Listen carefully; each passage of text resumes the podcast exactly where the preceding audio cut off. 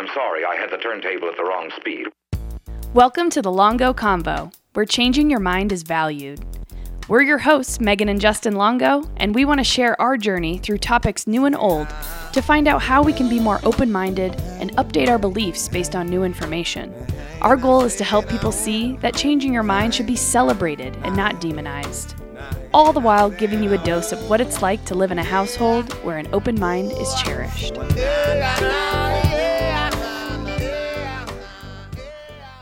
So we're here with Ahnaf Kalam, our friend Ahnaf, who we've been previewing uh, for several episodes now. This is a big, big podcast for us because we've talked about a lot of changes on this podcast and how we've changed our mind, Meg and I, on various topics. But there are a few changes a person can make that are more significant and have farther, farther reaching consequences than making a change on religion.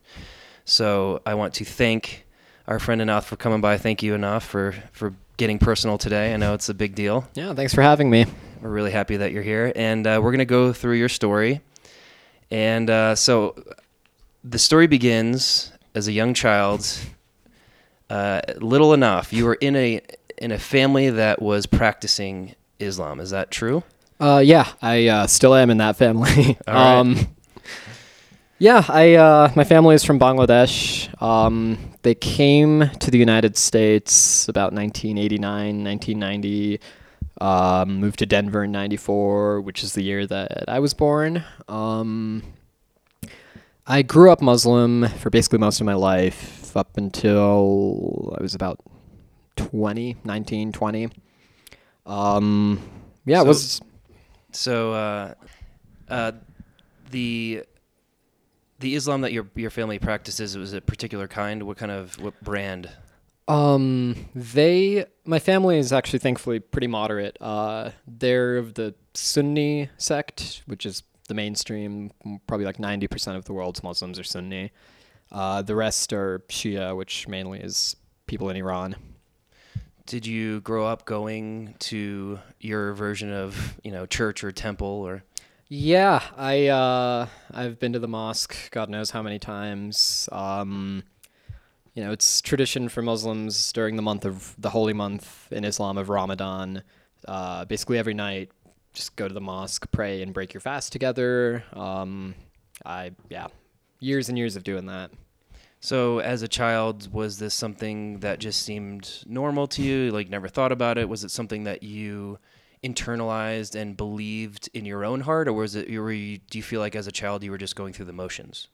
It's definitely more kind of going through the motions. Uh, the more I kind of learned about Islam and what it entailed and just the atmosphere around it, the the less I was really inclined towards it. Uh, there was one instance in particular. I was at the mosque about 10 years old as a little skater kid, and I'd wear like, you know, Volcom shirts that were um, so American. So American. had like the mop top, long hair, and everything. Wore beanies to the mosque, and one Wow, day they- that was fine. Wow. uh, No, you got to look in. You got to talking to. Yeah, one day I was wearing this Volcom shirt. It was a very innocent shirt. It just had a picture of like people skateboarding on it. And the imam, basically the, the priest or preacher uh, of the mosque, he comes up to me and he goes, Brother, do you know what ihtaram means? And, and I'm like, No. and he says, Well, it means respect. And this is the house of Allah. And if my son were wearing that shirt in the house of Allah, I would be smacking him. Oh, And I'm like, okay. And your folks were fine with you doing this, uh, clearly? Uh, my, uh, they've been divorced for a while. My mom, thankfully, is pretty moderate, pretty liberal. And you know, thank goodness my dad's been out of the picture because he's not. Uh, but yeah, no, she, my mom, and that part of our family has always just been like, eh, you know, just pray, don't eat pork, don't drink, and don't kill people. Which, sure, I mean, I can live with that, but uh, obviously, you know, I don't pray. I drink. uh, yeah. I can't can- say I'm gonna kill anybody, but Yeah, that's that's good to know. Um, as a child growing up, were you were you doing the praying consistently? Were you abiding by the rules? Yeah, actually, there was a little while there. It was probably like between ages like 11 and 14, we'll say. Um, I think it was my grandma got this book called the Everything Quran and Islam book. And it was a pretty digestible uh, way to, you know, read Islam without knowing Arabic or the Quran.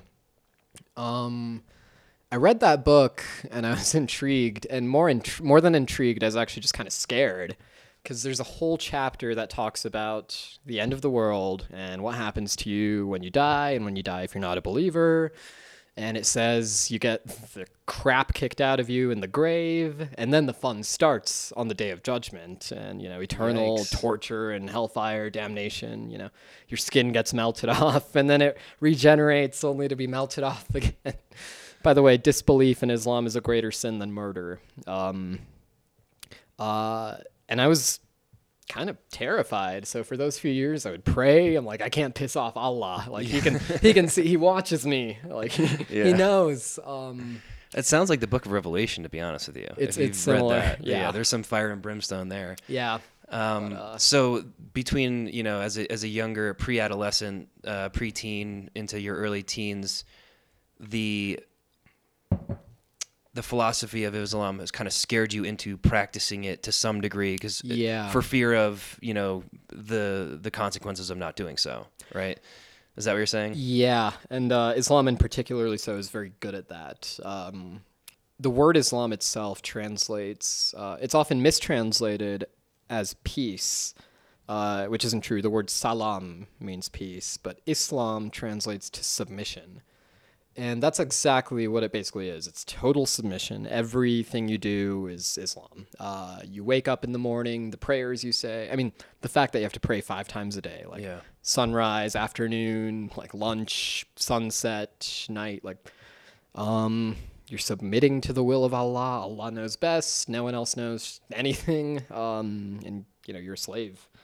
So I want to. So we're going through chronologically. I'm trying to see where the the first chinks in the armor came. Yeah. So we have scared straight enough as like a, an early teen. Yeah. So then what happens so at 14 or 15 like what's what's starting to happen are you thinking more about it are you are you becoming less scared So 15 to we'll say 18, high school. Um, excuse me. I uh, basically experienced high school like most uh, American teenagers. I'd you know uh, go- Skating, yeah, skating, playing in a band yeah doing yeah, all- basically. uh, I listened to a lot of like rock and metal and punk music, and uh, and that was cool. I kind of really just liked the whole counterculture of everything at the time. Uh, and at the time, I'm like, yeah, I'm still Muslim. And during that time in high school, wait wait wait so as a high schooler if somebody asks you are you religious you would say i'm a muslim yes, Okay, so you still you're identi- you're still self-identifying. Uh, Yeah. Are you practicing as much as when you were when you were scared straight? um, Too, or too much skateboarding going on to practice yeah, like that, just right? gotta get my kickflips and uh, they're definitely still practicing to a lesser extent, but I was definitely pretty vocal. I uh, more in the political realm of Islam where I didn't know why. For some reason, I was obsessed with Palestine. Uh, again, I can't tell you why. It's like, oh, I'm a Muslim, they're Muslims, uh, these are my brothers. Apparently, they're being persecuted. Screw the Jews. Uh, yeah. and that was uh, I was very active. I went to all of these, you know, free Palestine marches where they incidentally chanted the destruction of Jews in Israel. But uh, I'd go to all these. I'm like, yeah, I'm a Muslim. These are my brethren, and you know, they're oppressed or something. And uh, pretty vocal on that front. Uh, very apologetic towards uh, things like jihadism. I'd be like, oh well, you know, if you didn't kick the hornet's nest kind of deal. Um, this is up until probably the end of high school. And then more recently, it was 2013. So that would have been like the year after my senior year of high school. Uh, that was when the Charlie Hebdo attacks happened, and that was the real Oh, turning right, point. right. For Oh, me. okay. So this was the this was the breaking point. This is the breaking point. This is a little uh, you know, pu- puncture in the eye hole, and you're like now you're a little bit you're seeing a little bit stuff you hadn't seen before. So Charlie, why don't you quickly explain the Charlie Hebdo attacks? This is in Paris, France. Yeah, uh, very you know succinctly. Uh, the Sh- Charlie Hebdo's uh, they've been around since 1969, and they're a French satirical magazine. Uh, the whole tradition of it is just being very crass and crude. Uh, they've endlessly lampooned the Catholic Church, you know, rightfully so. Uh, any institution, you name it, Charlie Hebdo has come after them. Uh, yeah, they're basically always punching up. Yeah, like big they- institutions. yeah, from my understanding. Yeah, and in, in fact, they identify themselves as being like a left wing, anti racist publication. And one day they decided to draw a cartoon of uh, the Prophet Muhammad, which was met with 12 of their cartoonists being gunned down by two members of Al Qaeda in Yemen who were you know running through the streets shouting this is for our prophet. We have avenged him and so on and so forth. We've you know killed the infidels whatever.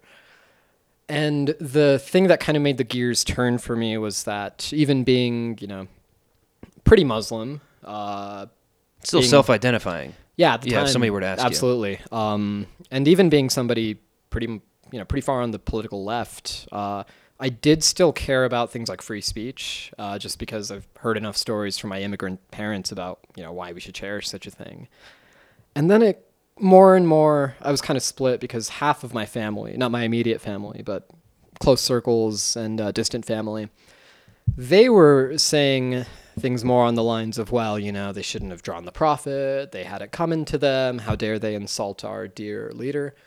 And then the other half of my other circles, uh, including my more immediate family, were like, it doesn't matter what they said or drew. Like, 13 people are dead because of cartoons that they drew. Uh, 12 cartoonists and one Muslim police officer, actually, in France and they're dead because someone drew a cartoon in the non-Muslim secular Free Republic of France. And then I'm like, okay, that's screw that, right? Like that's and then the next gear to turn was wait a minute. Why were they yelling that they've avenged the prophet? Uh, in my head, I'm like, isn't God, isn't Allah greater than a cartoon? Like, aren't Muslims greater than a caricature? And this is around the time that ISIS uh, was gaining more prominence, uh, not just in like Iraq and Syria, but this is kind of the peak from 2013 to 2015 in Europe of like ISIS attacks, basically. And just very basic reading about ISIS, uh, you kind of realize they don't get their ideas from nowhere, right? They didn't invent them yesterday they always have really long scriptural explanations, quotes from the Prophet Muhammad, quotes from the Quran about why they did what they did. And If you're paying attention to all of this, like Hebdo is kind of like a is the catalyst for you paying, where you you're paying Yeah. more attention to world affairs at this point and like reading more into this stuff. Yeah. because now you're like trying to you're you're you're skeptical or you're you're you're curious maybe you're uh, you're a is the little bit word, yeah. curious yeah. Um, because even so, even having to digest, like, oh, you know, the Prophet Muhammad wasn't exactly Buddha. Uh, it was hard to digest. You know, you grow up in this. This is your family, your circles, your culture. Everything you know is dictated by this. And then all of a sudden, some uncomfortable truths come around. And then, you know, You're feeling cognitive dissonance. Yes. yeah. uh, I'm like, wait, like, if I admit that Muhammad wasn't a swell guy, like, am I damned to eternal, you know, your skin burning off? yeah, you're remembering what you read when you were a preteen. Yeah, like that shit's gonna come get you. And th- uh, at that point, uh, I was exposed just through, you know, uh, one YouTube related video leading to the next. Uh, I found figures like uh, Christopher Hitchens and Sam Harris and Richard Dawkins, the famous, you know, new atheists or whatever.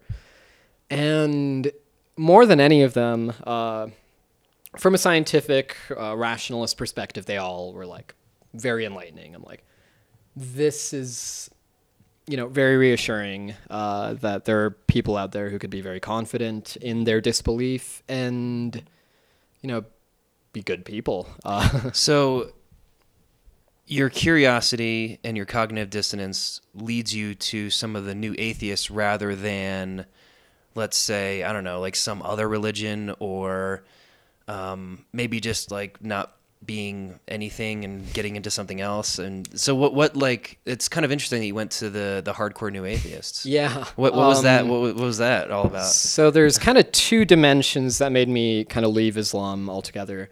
The first is like the immorality of the actual scripts and texts and history of you know their figureheads like Muhammad, and the other part was more just as a, a scientific rationalist thing where uh, w- after I kind of learned more about ISIS, where they got their ideas and stuff. I actually decided to read the Quran, you know, as the English translation as best as I could. And there's some things in there that I'm like, okay, wait a minute. Um, the Earth is flat. It says that in the Quran. the OG flat earthers. Um, the OG flat earthers from didn't the know that. seventh century. Uh, not in the Quran, but a hadith, which is basically the sayings and traditions of the Prophet, which is almost equally revered, says not only that the Earth is flat, but to kill those who don't believe the Earth is flat.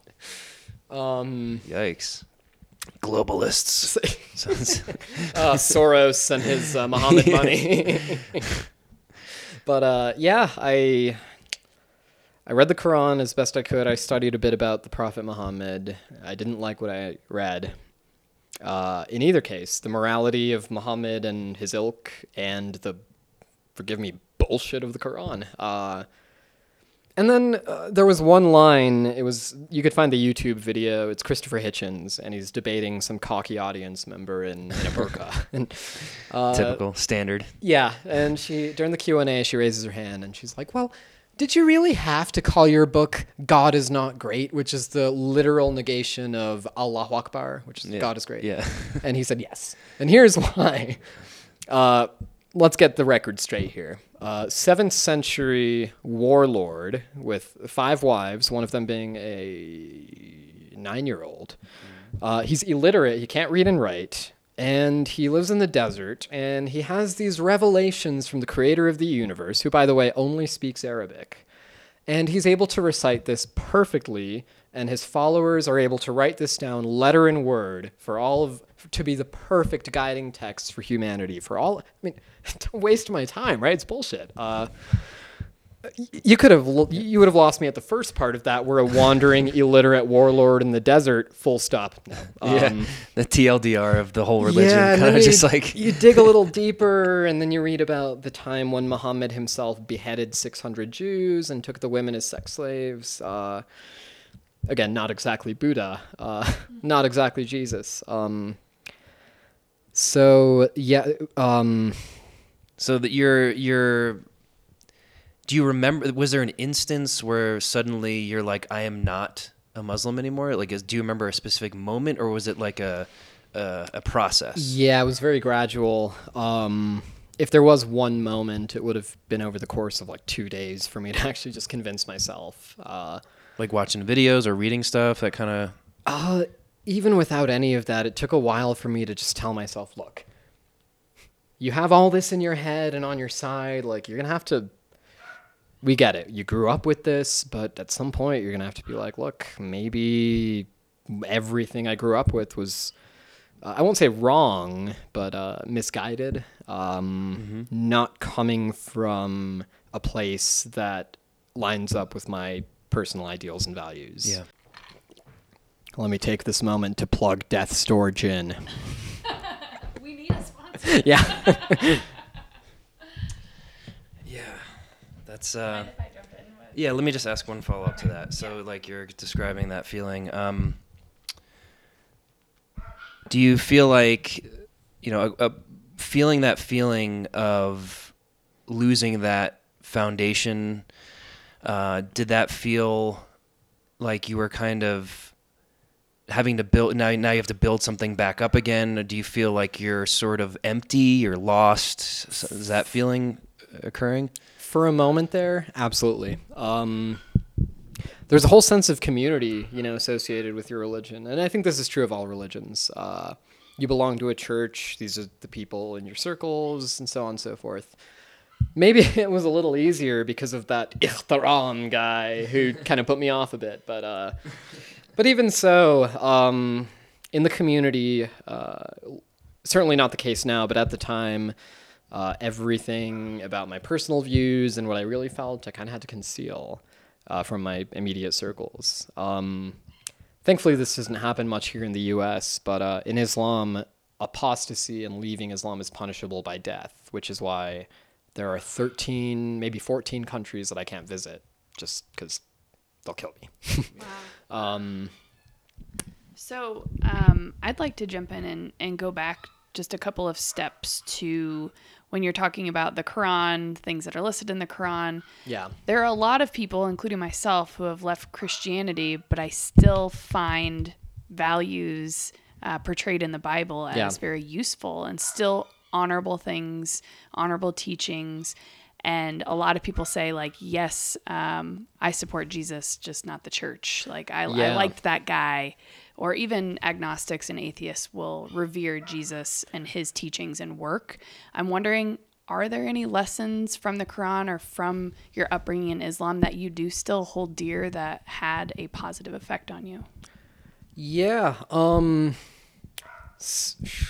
I don't want to, you know, I hate to admit this, but the things in Islam that I do revere are incidentally kind of plagiarisms of the other Abrahamic faiths, which might be plagiarisms of the other ones, right? Um and they're very they're kind of inconsequential. Like there's things in islam that say you know at the end of the day just respect your parents. And it's like yeah you know i can mostly get behind that. Uh, there are things that say um, you know people people always use this as a justification for why islam is peaceful but there's some scripture out there that says um, muhammad never waged war on trees. Uh, and you should uh, you should strive to protect trees because trees are a good thing. And i'm like yes islam i like trees. Uh, but um no, actually, uh, what you were describing earlier uh, of people, agnostic, a- agnostics and atheists, even who might not believe in the message or the scripture, but who believe in the ideals of someone like Christ, um, whether or not he existed, which I think there's ample evidence that say that says he did. Um, you could, you know, essentially at the end of the day, Christ was kind of a Jewish hippie that people got fed up with because he was probably speaking in poems, and they're like, "Yeah, dude, we'll take the murderer, man. Just get this Jesus guy away from us. Get this this hippie out of here." And uh, but the wandering Jewish hippie was not a bad guy. Love thy neighbor, forgive thy enemy. Yeah, there's all this weird Corinthians, Leviticus stuff, but I hang out with lepers and prostitutes, and I think they're great people. Like, yeah, Jesus, I'd probably hang out with Jesus today. I would not hang out with Muhammad today. um, That's fair. Yeah, uh, that's uh, the analogy. It's it's a good one. It's uh, Sam Harris, I think, was the first to kind of bring it to my attention. But religion is kind of like a term like sports. You got sports like yoga, and then you have sports like judo and rugby. Uh, Likewise, you have religions like Jainism and Buddhism, and then you have Sunni Islam. Uh, you know, the more radical and extreme that a Buddhist or a Jain gets, the less you have to worry about them because the fundamental message of those religions is, you know, peace. Uh, the middle ground, not too much, not too little. The fundamental message of Islam is submission to make the world submit. Uh, there cannot be the redemption and salvation of the good Muslims into heaven until you're all Muslims, or at least until uh, the Holy Land of Jerusalem is Muslim. Uh, but different religions, different figures, different. I don't believe in the theology of any of them, but I think there's plenty of religions, and even some parts of Islam included, that do have a lot of valuable things, or some valuable things. Trees. And uh, yes, thank goodness for that saving grace in the in the in the scriptures. Um, so another trend that I think a lot of people know about is that uh, organized religion is on the decline in the U.S. Yeah. I th- while I haven't dug too deep into the specifics on that, is your generation, our generation, and upcoming generations tending to veer away from this structured rel- religion of Islam, much like a lot of Christians are trending away from it. Yeah. Um, certainly with Islam. Um, you see this more in other countries. Uh, in America, like you're free to be a pretty radical Muslim, uh, and you know, freedom of religion, do your thing. But uh, Iran today, most of the people in Iran, actually, more than half the people are under 35 today, and every single Iranian I've ever met, very you know, liberal-minded, secular, um, even if they're Muslims, right? Like they're they're they're basically humanists at the end of the day, and especially using a place like Iran as a case study, they are basically just slaves of their theocratic government. Um, whether they're Muslims or not, uh, whether they're devout or not, they want to be humans before they want to be Muslims, but they they don't really have the capacity to do that because they're still run by a bunch of ayatollahs and mullahs. Um, but the momentum from the bottom up is really strong right now. Um, I think places like that are on the verge of a revolution. In the case of Iran, I think they're kind of skeptical because last time what happened was basically this they're liberal young people who want a revolution. They have their revolution, and then it gets hijacked by the radical Islamists, and now you have Iran today. And uh, Christopher Hitchens used this term. It, he called it the baby boomerang of people who are born and in the immediate wake of the Iran-Iraq war under the Ayatollahs, because they lost so many people, the government was paying out stipends for families to have more kids. So they're born into these families of six to eight children only to grow up hating the ayatollahs and the revolution that they were born under, and I think most of them want another one. Uh, same is true in like Saudi Arabia, even in Bangladesh. There's journalists, there's even just bloggers that just want to express free their free speech, but they're hacked to death by radical Muslims for trying to do that. I have a more personal question for you. Have you what sort of uh, consequences or ramifications have you had in your personal life as a result? Are, are, is, actually, is this secret out? Like, does your family, yeah, close friends uh, know? They all yeah, know. Um, most of my family, thankfully, they they get it. Um, they don't how, like. How it. have you framed it? Like when you when when did you approach them and tell them? Like was this like a thing a thing you were planning? Was this a big deal, or did did it you just kind of like blurt it out one day at dinner? Yeah, yeah, it was kind of like uh, for like most of my life at the time, I'd basically assumed, okay, I'm just not gonna let the cat out of the bag. And it was one day actually, my mom was like scolding my sister and I for like smoking weed in the garage or something. and she's just going on a rant. She's like, "Oh, your grades are suffering," which, by the way, were B's. But uh, that is if you do not get straight A's, um, your grades are suffering. You're out like hanging out with these hoodlums, and I already know that your religion doesn't mean anything to you. And that was the moment where I'm like, it doesn't. Like, Oh you know, wow! it's, uh, impromptu. yeah, and uh, it was really just being riled up. She kind of yeah. and, Wow. uh, and I- How long had you kept this a secret before this happened? for like two Year- years. Two years. Yeah. Okay. Um, And and up to that point, you just like were like, I'm gonna go to my grave like this. Like she'll never know. I maybe I assumed that one day I would like write a column or something, and she might read it, and uh, and then we might have a discussion when I'm like 40. but uh, What what did it feel like when you did say that? liberating. It uh, it was like the liberation of the Dachau concentration camp. Yeah, it's a I, big uh, secret. Yeah, and what was more uh, really refreshing and kind of comforting was that she was actually she actually wanted to like just talk for a minute and like ask why instead of being because I, I have plenty of friends and uh, people who you know friends who I acquaintances who I haven't quite met in person across the world but their experiences go more like I came out to my family and they sent people after me so I had to move to a different country Wow. or I had to go live with my uncle or something like that. And thankfully, I wasn't in that position.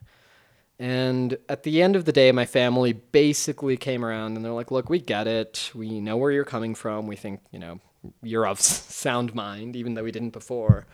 Um, just be careful. Um, much of the reason for them saying that is just the nature of my work. Uh, I work for basically a counter Islamist think tank that kind of monitors the stuff here in the US.